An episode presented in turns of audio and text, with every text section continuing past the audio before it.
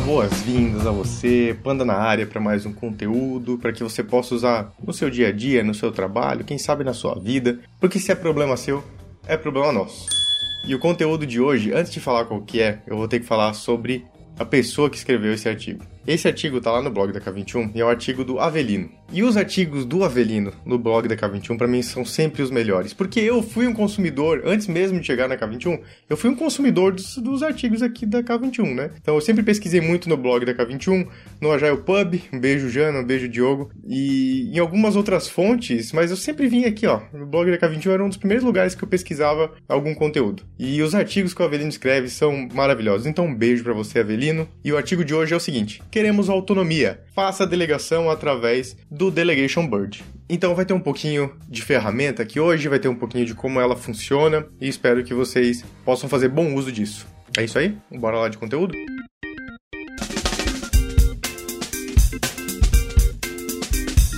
Conversas que são muito comuns em empresas sobre delegação. Gestor. Eu queria que o meu time tivesse mais iniciativa. E o time? Eu queria que o meu gestor me desse mais autonomia. Se ambos têm desejos semelhantes, por que, que nada acontece? Na prática, ficam mais dúvidas que certezas. Quem contrata é o Product Owner, Scrum Master ou o time de desenvolvimento? Ou a área, ou o time, ou o seu departamento, enfim. Quem demite? Quais treinamentos o time fará? Podemos trocar nossas ferramentas? O Scrum, por ser um framework, não prescreve essas atribuições. Elas variam de acordo com a organização e a cultura de cada empresa. E independente do framework aqui também, se não for Scrum ou se for qualquer outro método de trabalho, raramente vai prescrever essas atribuições, né? Elas vão estar talvez descritas em alguma forma de descrição de cargo ou de responsabilidade em algum outro lugar aqui. Tradicionalmente, essas responsabilidades residem na figura do gestor, que não é um papel tratado pelo Scrum. Todavia, quando procuramos ter um time de alta performance, queremos que ele seja verdadeiramente auto-organizado e autogerenciado consequentemente, autônomo. Aí mora a dúvida: o quanto um gestor pode delegar suas atribuições para o time? Tendemos a achar que delegação de responsabilidade é algo do tipo tudo ou nada. Muito bem, aqui o, o Avelino vai começar a mostrar uma ferramenta para a gente falar um pouco disso. Aqui vai, vai estar a descrição de como a gente pode utilizar ela. O link do artigo vai estar lá no nosso backstage, no k21.link barra love the problem. Você vai poder olhar com mais detalhes, como funciona e tudo mais. Eu vou tentar explicar aqui. Vamos ver se, vamos ver se rola a minha explicação também. Jürgen Appelo criador do Management 3.0, teve uma percepção interessante de que a delegação não é binária. Há, na verdade, alguns níveis de delegação, e ele colocou sete níveis aqui, que vão do, desde o nível 1, que é o gestor decide, até o nível 7, que é autonomia total. Além disso, ele também percebeu que a delegação não precisa ser algo que afete a estrutura organizacional inteira. Podemos tratar processo a processo se assim preferirmos. Percebeu também que a delegação pode acontecer em vários tipos de relações. Então, com base nisso, ele criou a ferramenta de Management 3.0 chamada Delegation Poker. Eu gosto de usá-la em conjunto com o Delegation Board e eu uso para dois momentos distintos. Como estamos hoje, que a gente às vezes chama de as is, e como queremos ser, que às vezes a gente também chama de to be. E aqui a gente vai falar um pouquinho como funciona essa dinâmica. Primeiro eu queria falar um pouquinho sobre os sete níveis de delegação, antes de seguir aqui no artigo do Avelino. Então, nessa escala de 1 a 7, ela é muito legal que ela tem o 4 como meio mesmo, né? Então a gente tem 1, 2, 3, tem o 4 central e 5, 6, 7 como os próximos três números. Então elas têm uma, um, um certo espelhamento. A 1 com a 7, o 2 com o 6 e o 3 com o 5, né? E, o 4 tá aqui no meio do caminho. E os desenhos da das cartinhas do Delegation Poker ajudam nessa interpretação, assim. Eu curto muito esses desenhos. Eu vou começar falando do 4, depois eu passo os outros níveis, tá? Porque o 4 é o concordar. E daí no desenho tem desenho de duas, dois rostos. E aqui os dois rostos têm o mesmo tamanho. Um que tem um bonezinho, que é que tem a letra M, que é a ideia de manager, e outro que sem, não tem esse bonezinho. Então essa relação, teoricamente, ela tá igual, que a ideia do concordar, o nível 4, é que a gente vai concordar junto. Então as pessoas vão, gestora e o time, ou as pessoas vão conversar, vão, vão trocar ideia, vão concordar em algum ponto de, de delegação e o resultado disso vai seguir conforme eles concordarem. Mas nem sempre, nem tudo dá pra gente fazer nisso, né? Existe um esforço de coordenação bem grande no concordar, porque a gente tem que chegar nesse, nessa ideia de consenso ou consentimento, enfim, e que a gente possa seguir com aquilo que foi acordado naquele ponto. Então existe um alto nível de coordenação e um esforço cognitivo bem grande nesse concordar. E nem sempre esse é o melhor caminho para aquela ação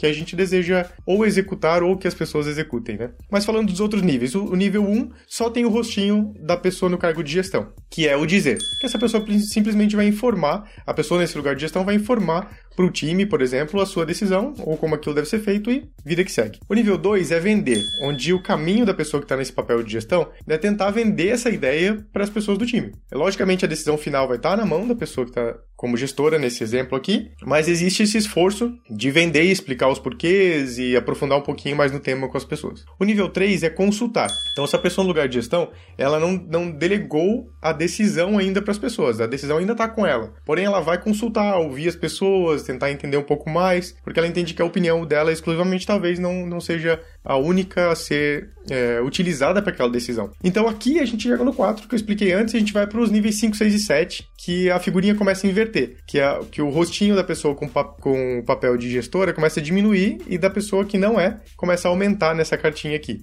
Então o processo de decisão começou a sair da pessoa que está na gestão para ir para o time. O nível 5 é o aconselhar. Então a pessoa no papel de gestão vai aconselhar o time, porém o time vai decidir. E não é um tipo aconselhar e depois eu disse. Não, não é isso. Aqui a gente está entendendo que a decisão está com o time e é isso aí e, e, a pessoa vai acatar essa decisão. Mas ela, ela quer aconselhar, então ela quer participar disso ao ponto de dar a opinião dela, porém a decisão está completamente com o time. O nível 6 é o perguntar, que é a pessoa no papel de gestão vai perguntar para o time depois deles decidirem. Eles decidiram por tal caminho, vai perguntar por quê, talvez pontos fortes, pontos fracos, riscos, possibilidades ali nesse caminho, mas é perguntar para num, numa ideia de informação, de saber, para ter um pouco mais de contexto e coisas assim. Mas o time que decide. E o nível 7, que é o de delegação total, é o time decide, delegou completamente e não preciso nem saber, não precisa ser informado, não precisa ser informada e é a vida que segue porque o time tem autonomia total nesse ponto. Muito bem, então essas são as cartinhas do Delegation Poker. E daí que na dinâmica a gente vai explicar, eu vou explicar um pouquinho como, como essas cartinhas são utilizadas como vamos seguir pelo artigo do Avelino aqui. Primeira parte, preparando a dinâmica. A gente precisa definir qual que é a relação de delegação que a gente quer tratar, e aqui para mim é um ponto essencial. É, como o Avelino já trouxe antes no texto, não precisa ser para a organização inteira. Pode ser em um pedaço dessa relação. Pode ser gerente-time, pode ser a diretora, gerente, pode ser na relação de um time A com um time B,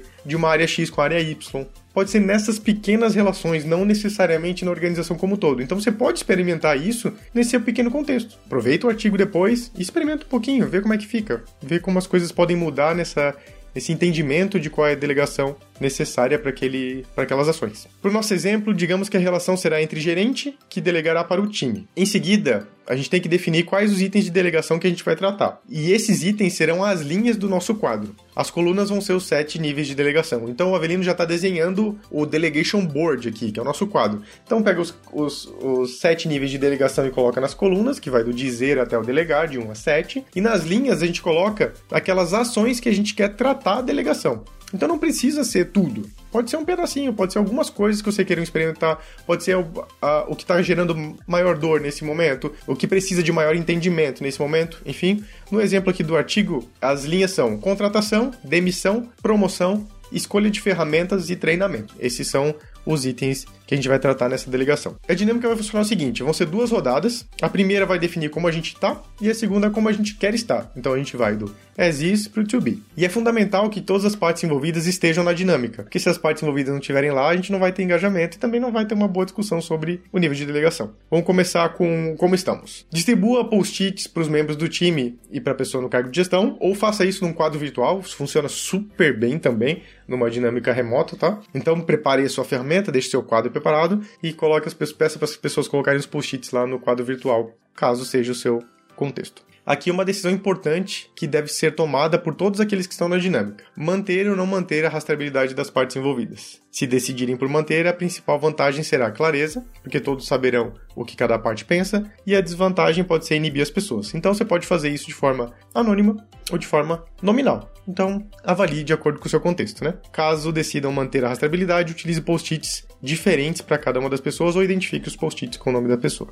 Então, para cada processo, peça para que as pessoas decidam o nível de delegação que elas acreditam que tem neste momento sobre aquele item. Elas escreverão no post-it o número entre 1 e 7 e quando todos estiverem escolhidos, eles vão colocar lá no quadro. Caso exista muita divergência, peça para as pessoas explicarem o porquê, principalmente aquelas que estiverem nos extremos, tome nota do que elas estão falando e repita a rodada até que haja um consenso. Aqui é o time inteiro entender e concordar que a gente está naquele ponto, porque a gente pode ter percepções diferentes das pessoas. Uma vez que você tem o um nível de delegação do processo, passe para o próximo e repita a dinâmica até o último item da tabela. Então você vai olhando linha por linha como o time entende, o time e a pessoa no cargo de gestão entendem que está o nível de delegação daquela ação. Então, ali no artigo, você vai ver que o quadro depois está preenchido, tem as linhas, as colunas e os grupos de post-it em cada nível de delegação para cada linha, tá bom? E aí a gente começa o como queremos ser, que vai repetir o processo anterior, mudando a pergunta que é qual o nível de delegação que a gente gostaria de ter nesse item. E o ponto importante, o objetivo não é chegar no nível 7 em todos os processos. Em alguns, isso não é nem factível. Por exemplo, contratação e demissões, é razoável que o gestor, no mínimo, seja informado de que houve uma mudança no time. Logo, o nível máximo, nesse caso, poderia ser o 6, por exemplo.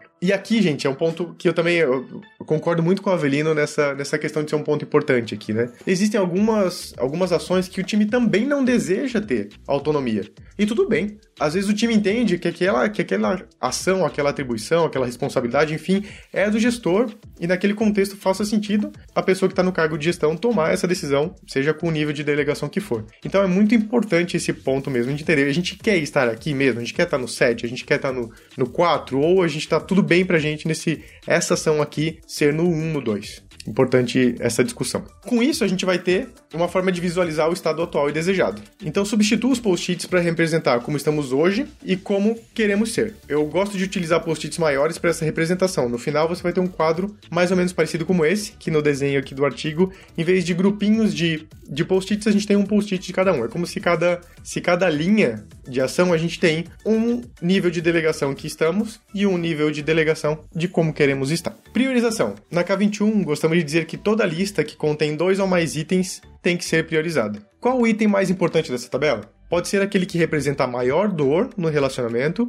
ou aquele que representa a maior distância entre como estamos e como queremos ser. E aqui a gente começa a pensar em ações. A próxima etapa da dinâmica é definir as ações que iremos tomar para sair do estado atual para onde queremos chegar em cada processo. E também não basta definir as ações, certo? A gente precisa executá-las. É melhor ter poucas ações que vocês podem executar do que ter dezenas de ações planejadas e nada realizado. É isso, pessoal. Temos aqui o Delegation Board. Essa é uma das ferramentas que fazem parte do Management 3.0 e que você pode usar no seu contexto, qualquer ele que seja. Então dê uma olhadinha no artigo, lá no blog da K21. Ele vai estar no nosso backstage, k21.link love the problem. Se quiser saber um pouco mais sobre Management 3.0, a gente tem um treinamento aqui na K21. vou deixar o link para vocês para os treinamentos também de Management 3.0. E no Love the Problem a gente já discutiu alguns, alguns episódios sobre é, gestão horizontal das organizações, que a gente fala sobre algumas questões também que envolvem o Management 3.0. Vou deixar o link também do gestão horizontal no backstage para que vocês possam se aprofundar um pouquinho com o case lá. A Renata Bertolini conta um pouquinho dessa visão de gestão mais horizontal que tem tudo a ver com o Delegation Board. Então, experimente a ferramenta, fala com a gente lá no nosso backstage, k21.link barra the problem. Conta um pouco se você já usa lá na nossa comunidade do Telegram, arroba arroba Love the Problem, entra lá na nossa comunidade, também tem o um link no nosso backstage, ou é só procurar direto lá no Telegram, arroba Love the Problem, e participa com a gente, compartilhe um pouco da sua experiência lá, vamos trocar, tem bastante gente já lá no nosso grupo pra gente compartilhar essas experiências e dizer um pouco de quais foram os nossos resultados usando algumas dessas ferramentas também, tá bom? É isso aí, muito obrigado, um beijo a vocês e até o próximo conteúdo. Tchau!